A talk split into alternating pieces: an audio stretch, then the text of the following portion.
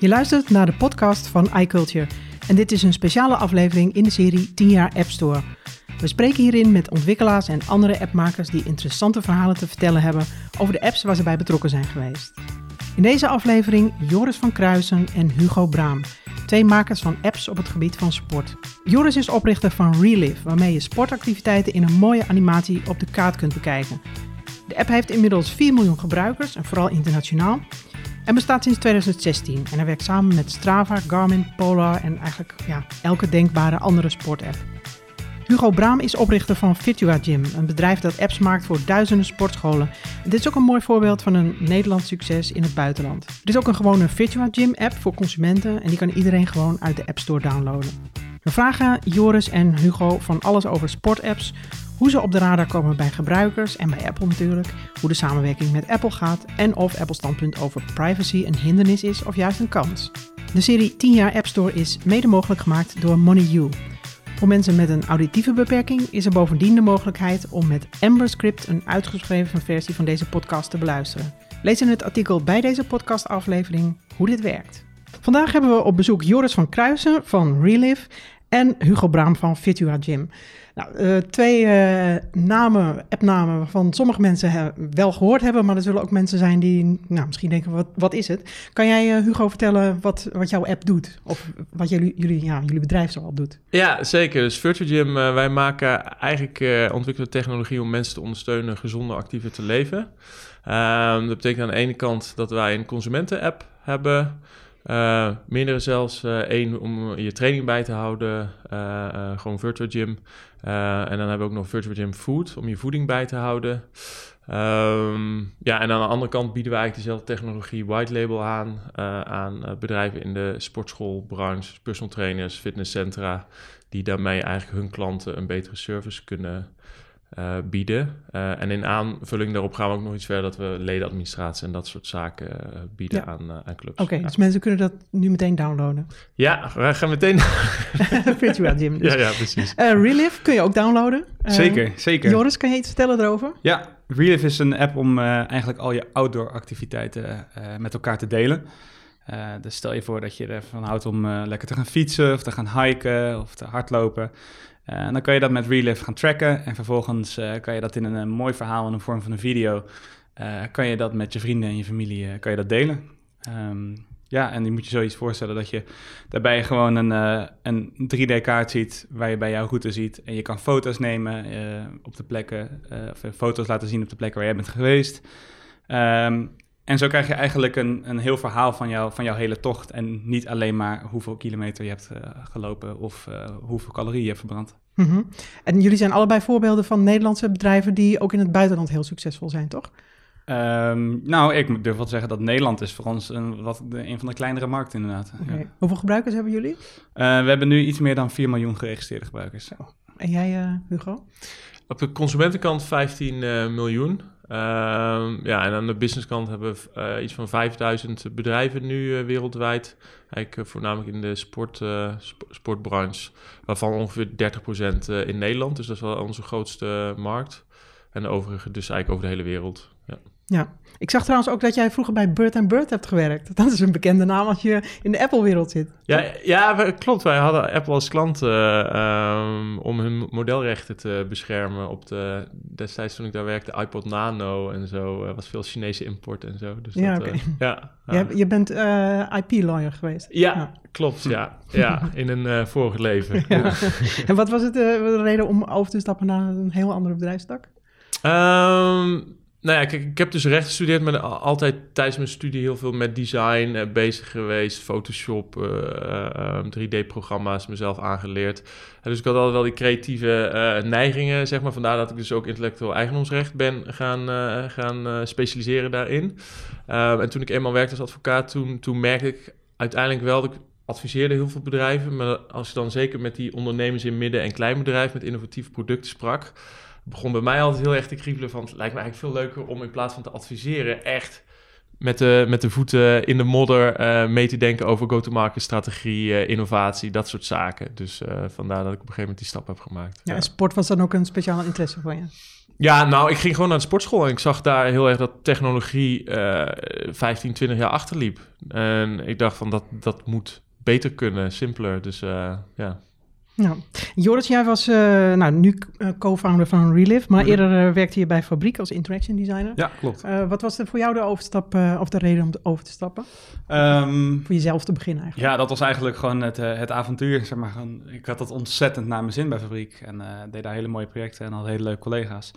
Alleen toen had ik met twee vrienden het Relive-project begonnen. En vanuit, vanuit onze eigen interesse.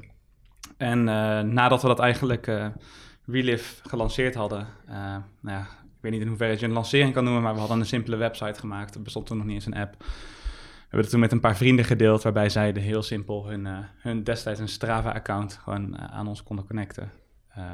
En vervolgens kregen zij een mailtje in hun inbox... na elke video of elke activiteit die ze hadden gedaan... en konden ze naar een video bekijken...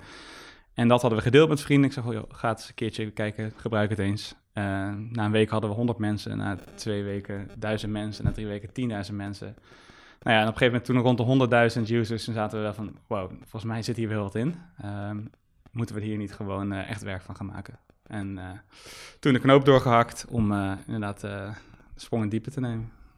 Zijn het vooral ehm, fanatieke sporters of, of topsporters die eh, jullie app gebruiken of meer amateur? eh, Ehm, het is voornamelijk is het gewoon. eh, er zitten, heel, zitten best wel wat professionals tussen, maar ehm, het zijn voornamelijk gewoon mensen zoals jij en ik die het gebruiken. In het begin zie je natuurlijk de eerste deel van users zijn er waarschijnlijk wat fanatiekere mensen, want die zijn er gewoon meer betrokken met hun sport.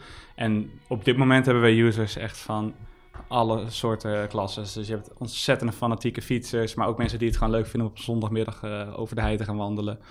Eh, tot aan eh, bekende mensen zoals eh, de founder van Instagram, Kevin Systrom, die heeft het af en toe gebruikt. En andere professionals die het in de Tour de France en zo gebruiken. En op die manier het verhaal van hun activiteit delen. mhm. Wat was voor jullie aan het begin de grootste uitdaging?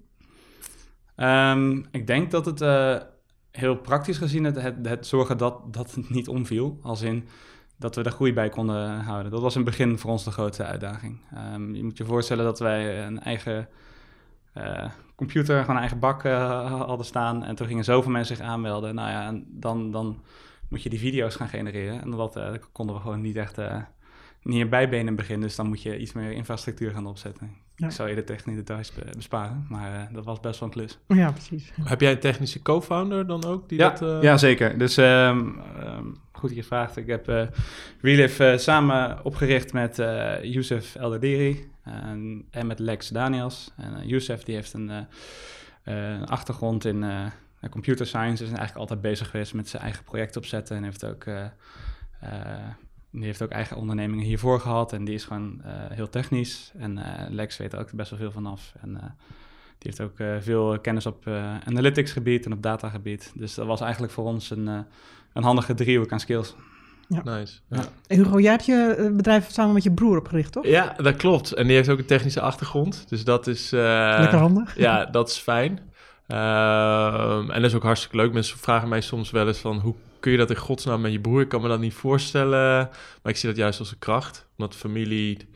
eh A, eh, denk, ja, wij, wij schelen anderhalf jaar. Dus eh, we zijn eigenlijk al sinds, sinds mijn geboorte... een soort van tag team. Ehm, en je kan elkaar volledig vertrouwen. Dus dat is... dat is gewoon heel fijn. Ik hadden wel af en toe gehad van het zou fijner zijn om met z'n drie te zijn geweest. Mhm. Dus eh, good for you. Yes. Want er komt zoveel op je af eh, als je je eigen bedrijf eh, start en zeker in groeifase.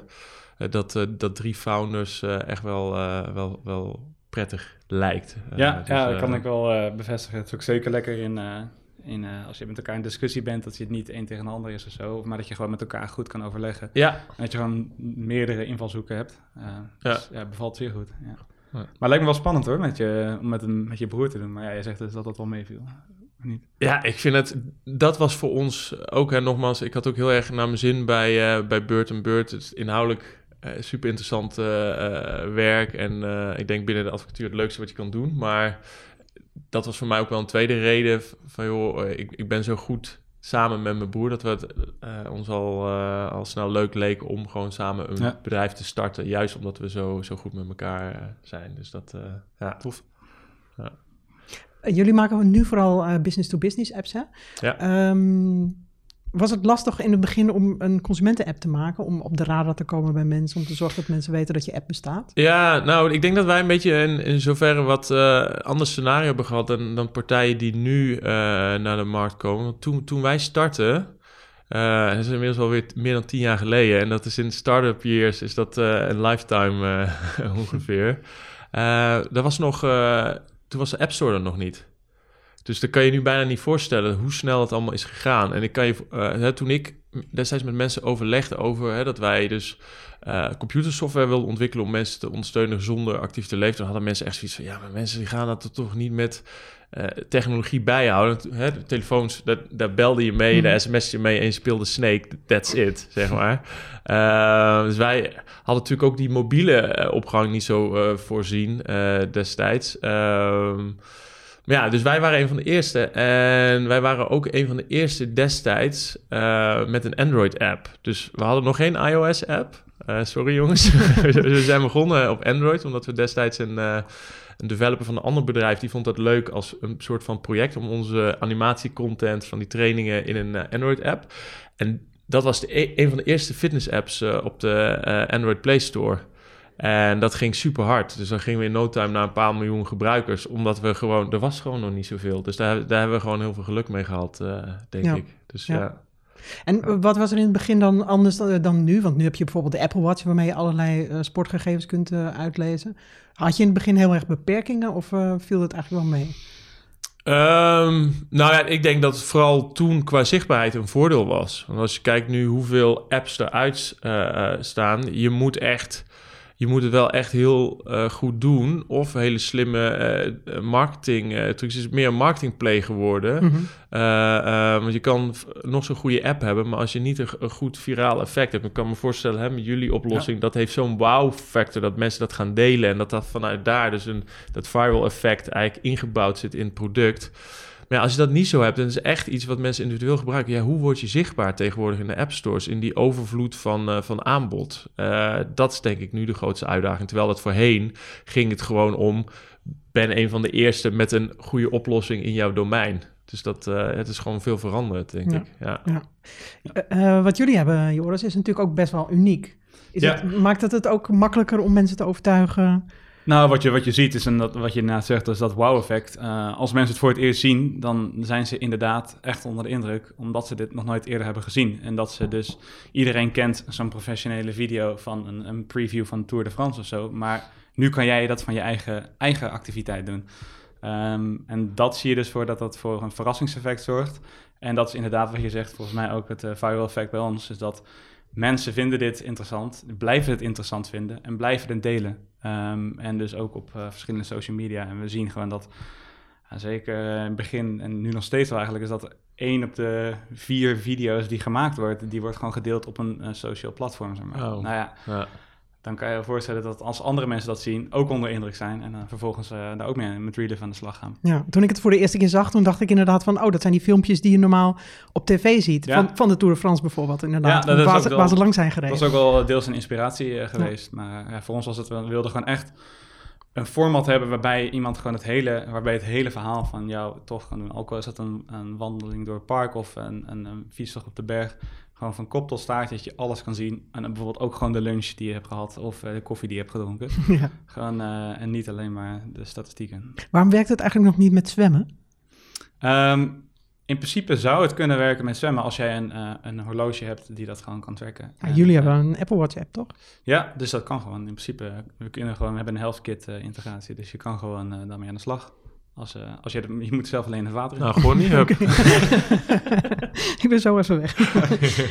um, even kijken hoor. Uh, bij jullie, um, jullie hebben volgens mij allebei een verdienmodel. Ja. Of tenminste, ja, natuurlijk heb je een verdienmodel, maar uh, los van Relive kun je ook um, Relive Club uh, afsluiten, dus de betaaldienst. Ja. Hoeveel mensen doen dat ongeveer? Wat percentage? Um, in ieder geval nu genoeg voor ons om, uh, om maandelijks rond te komen. okay. Dus het is, nu al niet zo heel lang geleden, ik denk dat een jaar geleden zijn we dat geïnteresseerd. Puur om te kijken of mensen bereid zijn om voor extra gave dingen om daarvoor te betalen. Um, en we zien nu hele goede signalen en het is super tof om te zien dat er inderdaad een gro- groeiende groep mensen is die daar bereid voor is om te betalen. En ja, wij komen nu rond. Wat, wat zijn nu de, hè, als je eh, lid wordt van, eh, van jullie club, wat, Ja. wat krijg je extra? Het doel, eh, doel van Relief Club is eigenlijk dat je dat verhaal nog, nog beter kan vertellen. Eh, dus we hebben dingen uitgezocht waarbij mensen eh, eh, hun activiteit kunnen verrijken met bijvoorbeeld eh, muziek toe te voegen eh, en veel meer vrijheid hebben op de snelheid van een video te bepalen. HD-features. ja, in die hoek moet je het eigenlijk zoeken. Oké, ja. Ja. En waar verdienen jullie eerder dan geld mee? We hebben in het begin hebben wij een eh, investering opgehaald. Dus, Oké. ehm, Mhm. we, hebben, we waren met z'n drieën begonnen. Ehm, we hebben toen een tijdje eh, van onze eigen zakcenten eh, gedaan. Toen hebben we een eh, investering opgehaald en daarmee konden we dus een, eh, een kantoor gaan huren. We konden de eerste mensen gaan aannemen. En eh, zo zijn we een stukje een beetje gegroeid. En toen vervolgens zijn we ook eh, gaan werken aan dus dat verdienmodel. Ja, hoe zit het bij jullie? Eh, wat wij qua businessmodel doen, bedoel Ja. je? Ja, nou go- goed, wij zijn dus als, eh, destijds als consumenten-app begonnen. Eh, we hebben best wel een, een reis doorgemaakt in onze start-up uh, years. Eh, helemaal aan het begin zijn we zelfs met een thuistrain-applicatie begonnen... met eh, een soort van wearable sensors, eh, eh, waarbij een soort Type-achtige oplossing... eh, Nice. en je ziet dat nu opkomen Ja. met VR. Hè? Dus die, eh die box games en dat eh, VR 7. Dat is wel grappig. Ik denk dat we daar wel iets hadden. Uh, maar omdat we toen op een gegeven moment, dat was in 2008, was dat, uh, werd uh, eigenlijk die techniek van de Kinect gepresenteerd. Dat vonden wij zo'n bedreiging dat we besloten, we, gaan ermee stoppen. Uh, ben ik blij mee, want het was hardware en dat is toch altijd risico en moeilijk. En, uh, dus toen zijn we doorgegaan met de softwarecomponent, eigenlijk een online platform. Dat is Virtual Gym, consumentenkant. En toen, uh, we groeiden heel erg in het aantal gebruikers, maar we hadden echt moeite om te monetizen. Omdat, uh, ja, het was toen een website en simpele apps. Uh, mensen waren nog niet zo bereid, denk ik, toen om abonnement te, te betalen voor, uh, voor digitale diensten. Tegenwoordig heb je, heb je natuurlijk de Netflix, de Spotify's. En mensen, die bereid is echt wel gegroeid en die waardering voor digitale producten. Uh, dus wij zijn toen in 2012 gaan experimenteren om het eigenlijk white label aan uh, de sportschoolbranche uh, aan te bieden. Mm-hmm. En dat is toen heel succesvol gegaan. Dus dat is echt de basis van ons businessmodel. Wij licenseren onze software uit aan, uh, aan, uh, ja, aan fitnessbedrijven. Dus dat moet je denken aan ongeveer afhankelijk van de grootte tussen 100 en uh, 300 euro per locatie, wat we rekenen per maand voor onze software aan, aan clubs. Um, en het leuk voor die fitnesscentra is dat zij eigenlijk onze oplossing en dan ook weer aan hun klanten daarmee met um, ja, betere trainingsondersteuning en voeding. En waardoor ze uiteindelijk hun bedrijf beter runnen. En wij hebben wel die consumentenkant, maar die is, uh, ja, bij ons is dat nog relatief uh, kleine, kleine business. Maar dat is wel iets waar we naar willen gaan kijken, omdat dat uiteindelijk natuurlijk ook dezelfde oplossing is die onze clubs aanbieden. En mm-hmm. ja, als wij dus succesvol zijn bij consumenten en hè, ze daar beter kunnen ondersteunen met trainen, dan zal het ook weer een positief effect hebben voor onze, voor onze clubs. Ja. Ja. Geloven jullie erg in het abonnementenmodel wat Apple nu... Uh, want ja, Apple gaat natuurlijk allerlei diensten aanbieden... Uh, maar stimuleert ontwikkelaars ook heel erg om te kiezen voor een abonnementenmodel... zodat ze ja, een constante stroom van inkomsten hebben. Maar aan de consumentenkant denk je natuurlijk van... ja, ik heb hier een tientje, daar een tientje... op een gegeven moment betaal je 120 euro per maand aan allerlei diensten. Zien jullie daar iets in? Of, uh... Ja, ja ik, ik snap natuurlijk dat, uh, dat consumenten liever een, natuurlijk eenmalig 1 euro of een dollar zoals het vroeger was. Maar de realiteit is dat, dat, dat je daar geen grote... Hè, wij hebben 200 mensen in dienst. Ja, van 1 euro voor een app kunnen wij niet rondkomen in ieder geval. Dus ik denk dat dat uiteindelijk uh, betaal je voor wat je krijgt. Uh, hè, en ik denk ja. dat dat net zo goed bij jullie is. Dat juist omdat je die herhalende inkomsten hebt, heb je iets om op voor te bouwen. En kan je gewoon de beste, coolste oplossingen bieden. Ik denk dat dat uiteindelijk uh, voor, de, voor de consumenten uh, de Zeker. meeste meerwaarde heeft. Want, en als je niet wil betalen, is er vaak wel een gratis alternatief... wat het gewoon allemaal net wat minder doet. Maar je ziet toch vaak dat mensen... Uh, je hebt de keuze, denk ik, uh, tussen, tussen goedkoop en, uh, en het beste. Uh, en ik denk dat dat goed is. Keuze is goed. Dus, ja, en ik zie het voorlopig nog wel, voorlopig nog wel toenemen. Ik denk niet dat we op het moment zijn dat mensen al te veel hebben. Want ja, je, zie, je ziet om je heen. Ook gewoon naast apps, ook gewoon dat mensen nu ook bijvoorbeeld maandelijks voor een fiets gaan betalen of voor een koptelefoon. Um, ja, dat zie je gewoon. Ik denk dat het nog even doorgaat. Maar inderdaad, mensen moeten op een gegeven moment gewoon prioriteiten gaan stellen. En. Ja, en vroeger hè, was het natuurlijk vooral ook spullen kopen. Ik denk ja. dat mensen nu meer ervaringen voor ervaringen gaan. En veel van die ervaringen zijn tegenwoordig ook digitaal. Om te, hè, in jullie Ja. geval ervaringen zelfs te delen. Precies. Eh, dus dat is gewoon een, eh, eh, denk ik, een trend. Dat is een hele gezonde, is ook beter voor, eh, voor eh, moeder natuur. Ja. Dus, eh, Lukt dat sparen een beetje? De dure maanden komen er natuurlijk alweer aan. Met Money You Go maak je potjes aan voor al je doelen en krijg je rente over je hele saldo. Genoeg gespaard? Dan kan je direct uit je potje betalen. Gewoon via de app, Ideal of met je betaalpas. In één oogopslag zie je in de app hoeveel je al hebt gespaard en wat je nog uit kan geven. Zo heb je altijd overzicht. Download Money You Go en open nu een gratis rekening. Ja, ehm, we hadden het net over verdienmodellen. Eh, vaak zijn er natuurlijk ook alternatieven die gratis zijn. Eh, Google is bijvoorbeeld heel erg eh, goed daarin. Eh, Facebook heeft allerlei oplossingen en dan betaal je met je data. Nou is Apple een bedrijf wat heel erg op privacy gericht is. In hoeverre zit dat jullie dwars als ontwikkelaars? Of eh, valt het eigenlijk wel mee? Bijvoorbeeld met de samenwerking met HealthKit.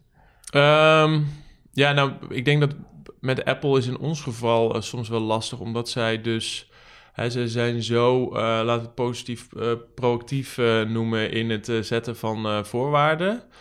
dat dat wel degelijk uitdagend kan zijn voor ons als ontwikkelaars. Wij publiceren heel veel apps voor onze klanten. En het beleid van Apple is in mijn ervaring redelijk onvoorspelbaar. Ehm, het wijzigt ook eh, eh, meermaals. Ja. Anderhalf jaar geleden of zo eh, hebben ze in één keer vanuit niets gingen ze verbieden dat je white label apps kon publiceren. Ja, dat zette eigenlijk gewoon leg een bom onder ons businessmodel.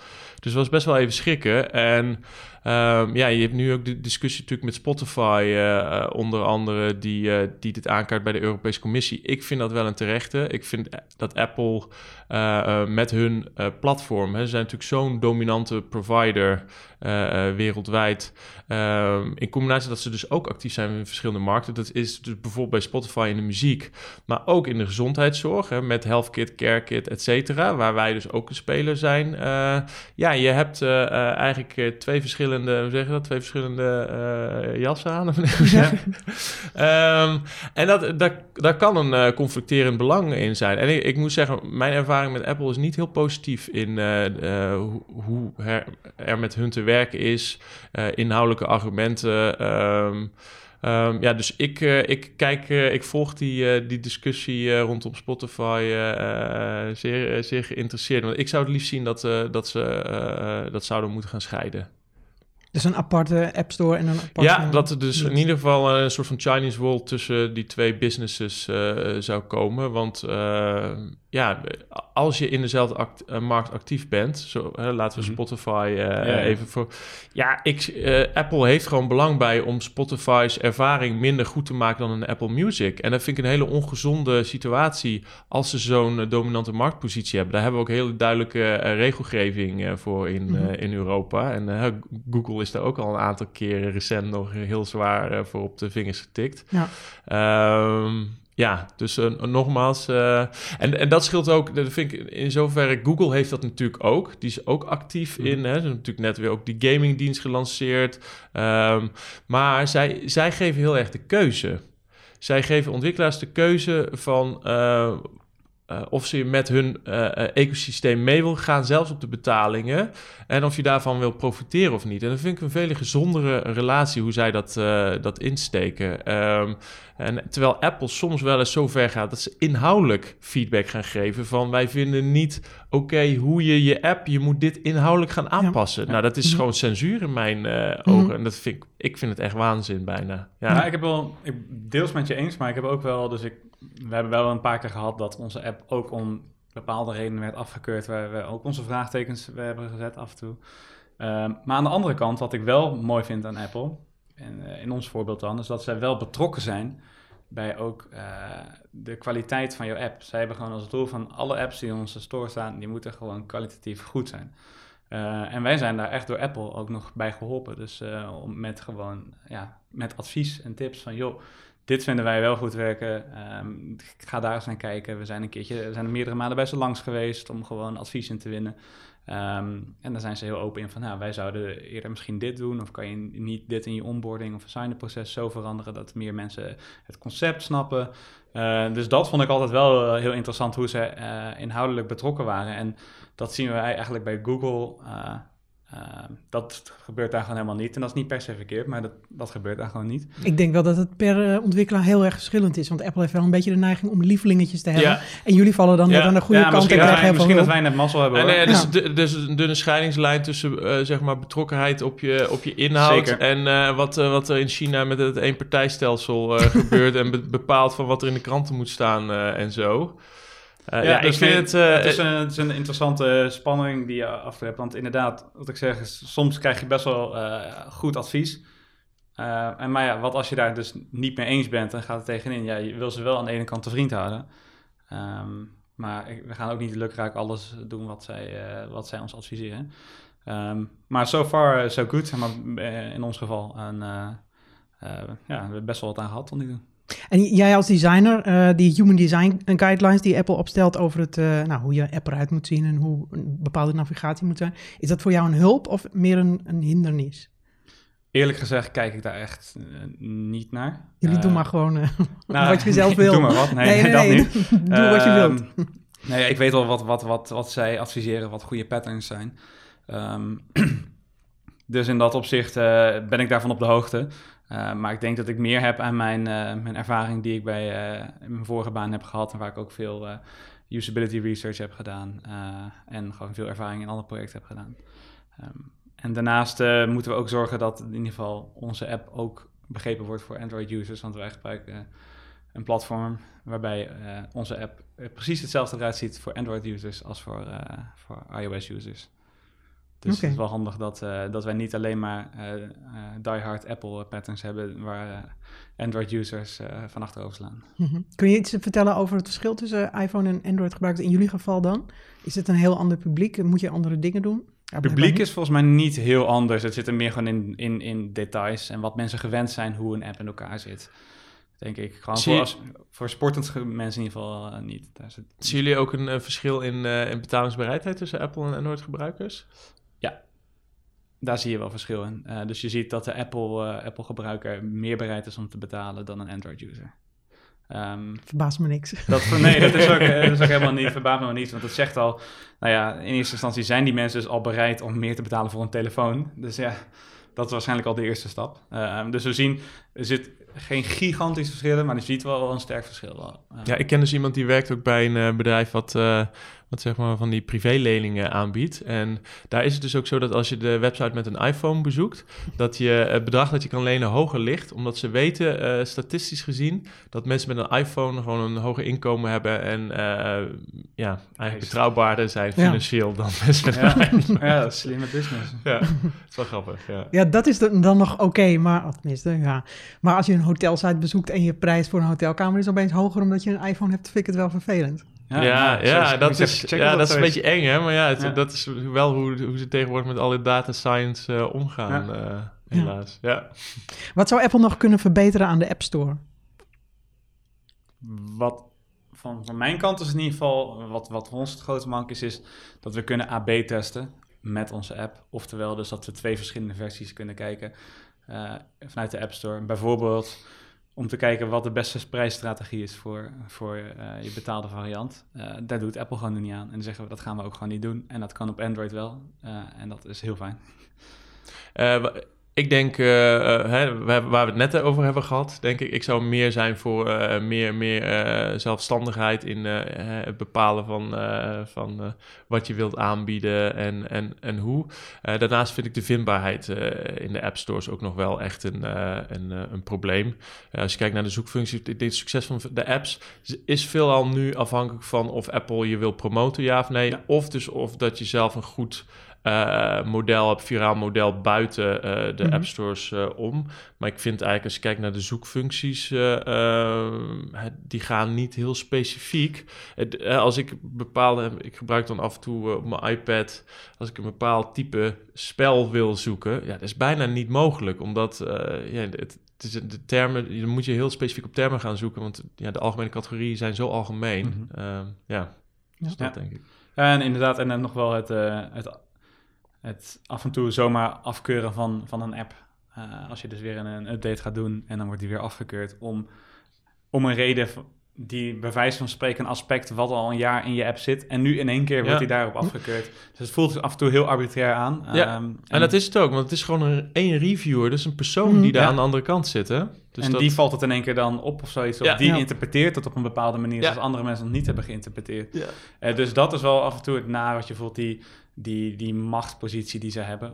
Eh, dat is voelt toe soms als Russisch roulette. Ja, dat, dat Ja. is af en toe wat minder. Ja. En daar, daar, daar vond ik een, in ieder geval dat hele Spotify-verhaal was inderdaad wel eh, op zekere hoogte herkenbare dingen zaten in. Ja, nou, we gaan kijken hoe zich dat ontwikkelt. Ja. Als je deze apps wil downloaden, en nou, Virtua Gym eh, is eh, nou, gewoon even zoeken en eh, installeren. De Food app is ook, eh, gebruik ik zelf ook. Dat is eh, echt een aanrader. En Relive, eh, ik heb heel erg coole video's gezien. En je moet eigenlijk gewoon even googlen naar een YouTube filmpje of zo. En dan zie je meteen wat er bedoeld wordt. Of eh, kijk naar onze social kanalen, daar, eh, daar zie je ook nog wat leuke voorbeelden van mooie Ja. avonturen. Ja, en als je sporter bent, dan weet ik zeker dat je het meteen wil installeren. Want het werkt eigenlijk met alle denkbare diensten. Ja, dat is wel goed om inderdaad te zeggen. Het, ehm, je kan met Relive zelf je eigen eh, activiteiten tracken, maar heb je nou een andere, al een andere sportsapp zoals eh, Strava, Garmin, eh, Runtastic zijn we nu mee bezig, of heb je een Suunto horloge, eh, dan kan je allemaal connecten aan Relive en eh, dan komen ook die activiteiten gewoon bij je binnen. Nou, klinkt helemaal goed. Dankjewel allebei. Yes, dankjewel. graag gedaan. We hopen dat je dit interview in de serie 10 jaar App Store interessant vond. En als het zo is, dan zouden we het erg fijn vinden als je een mooie waardering achterlaat in iTunes of in de podcast-app. Je kunt ons trouwens ook beluisteren in Spotify. En als je niets wilt missen, kun je je abonneren op de iCulture podcast in je favoriete app. En nogmaals de herinnering dat deze podcast ook als geschreven tekst is na te lezen, dankzij onze samenwerking met Amber Script. Wil je zelf een audiobestand converteren naar gesproken tekst? Gebruik dan de code iCulture in hoofdletters om het een uur lang gratis te proberen op amberscript.com. Graag tot de volgende podcast.